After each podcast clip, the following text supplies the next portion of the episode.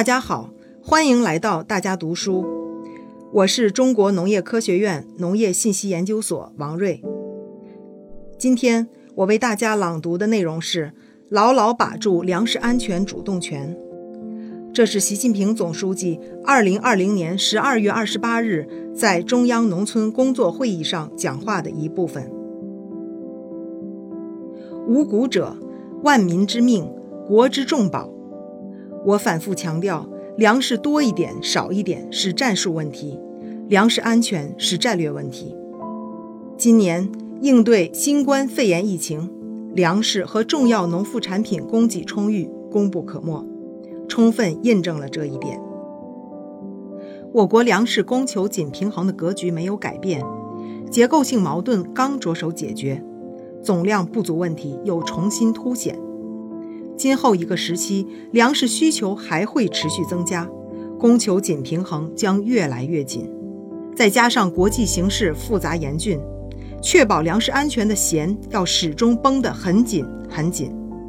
宁可多生产多储备一些，多了的压力和少了的压力不可同日而语。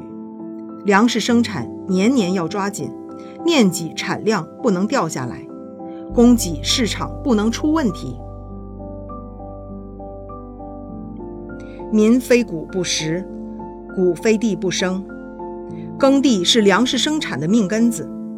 早在2013年，我就讲过，要像保护大熊猫那样保护耕地，严防死守18亿亩耕地红线。这些年，我先后对清理整治大棚房、违建别墅、乱占耕地建房和遏制耕地非农化、防止非粮化等提出要求，有关部门。打了一套组合拳，但是耕地乱象仍屡禁不止。比如一些地方占用基本农田，大搞绿化造林、挖湖造景；一些地方在公路、铁路、河渠两旁占用良田，建设几十米甚至几百米宽的绿化带。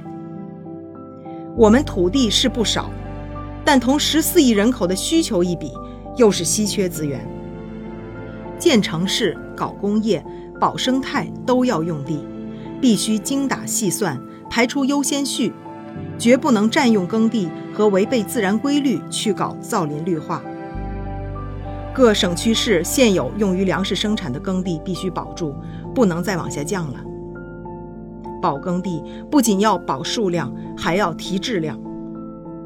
建设高标准农田是一个重要抓手，要坚定不移抓下去。提高建设标准和质量，真正实现旱涝保收、高产稳产，这个决心一定要下。该拿的钱一定要拿，要把黑土地保护作为一件大事来抓，把黑土地用好养好。要采取长牙齿的硬措施，落实最严格的耕地保护制度。对有令不行、有禁不止、失职渎职的，要严肃追究责任。耕地就那么多，稳产增产根本出路在科技。以生物技术和信息技术为特征的新一轮农业科技革命正在孕育大的突破，各国都在抢占制高点。作为一个农业大国，我们绝不能落后，要坚持农业科技自立自强，加快推进农业关键核心技术攻关。我反复思考。感到有一条必须明确，就是农业现代化，种子是基础。我在这次中央经济工作会议上专门强调了这个问题。这设备那设备，这条件那条件，没有两种难以实现农业现代化。大豆等种子讲了多少年，但突破进度还是很不理想。要拿出攻破卡脖子技术的干劲，明确方向和目标。加快实施农业生物育种重大科技项目，早日实现重要农产品的种源自主可控。有关部门要在严格监管、风险可控前提下，加快推进生物育种研发应用。要加快打通科技进村入户的通道，促进政府公益性服务和市场社会化服务协同发力。既要用物联网。大数据等现代信息技术发展智慧农业，也要加快补上烘干仓储、冷链保鲜、农业机械等现代农业物质装备短板，特别是要加大农业重要装备自主研制力度，加强动植物防疫检疫体系、防灾减灾体系等建设，调动农民种粮积极性。关键是让农民种粮有钱挣。这几年种粮成本增加，效益不高，不少地方甚至连年亏损。要稳定和加强种粮农民补贴，提升收储调控能力，坚持完善最低收购价政策，扩大完全成本保险和收入保险范围。现在，粮食生产一大软肋是生产成本偏高。